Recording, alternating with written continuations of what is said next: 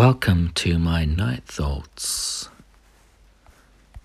The chef who lost 12 stones and more.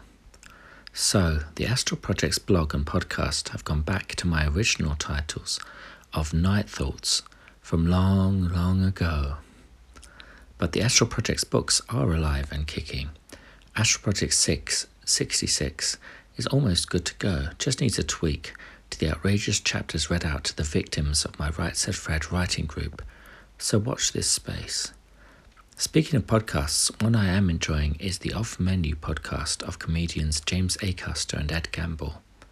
They run a magical restaurant where the guest describes their perfect meal. The latest was chef Tom Kerridge, who'd lost something ridiculous like 12 stones on what sounds like a low carb diet, maximum 90 grams of carbs a day.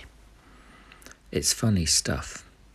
You can find a link to Tom's relatively low carb dopamine diet on the Night Thoughts blog.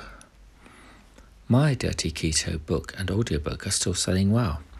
I must admit, it is the diet I've gone back to and is essentially a palatable low carb one. The weight is coming off again slowly.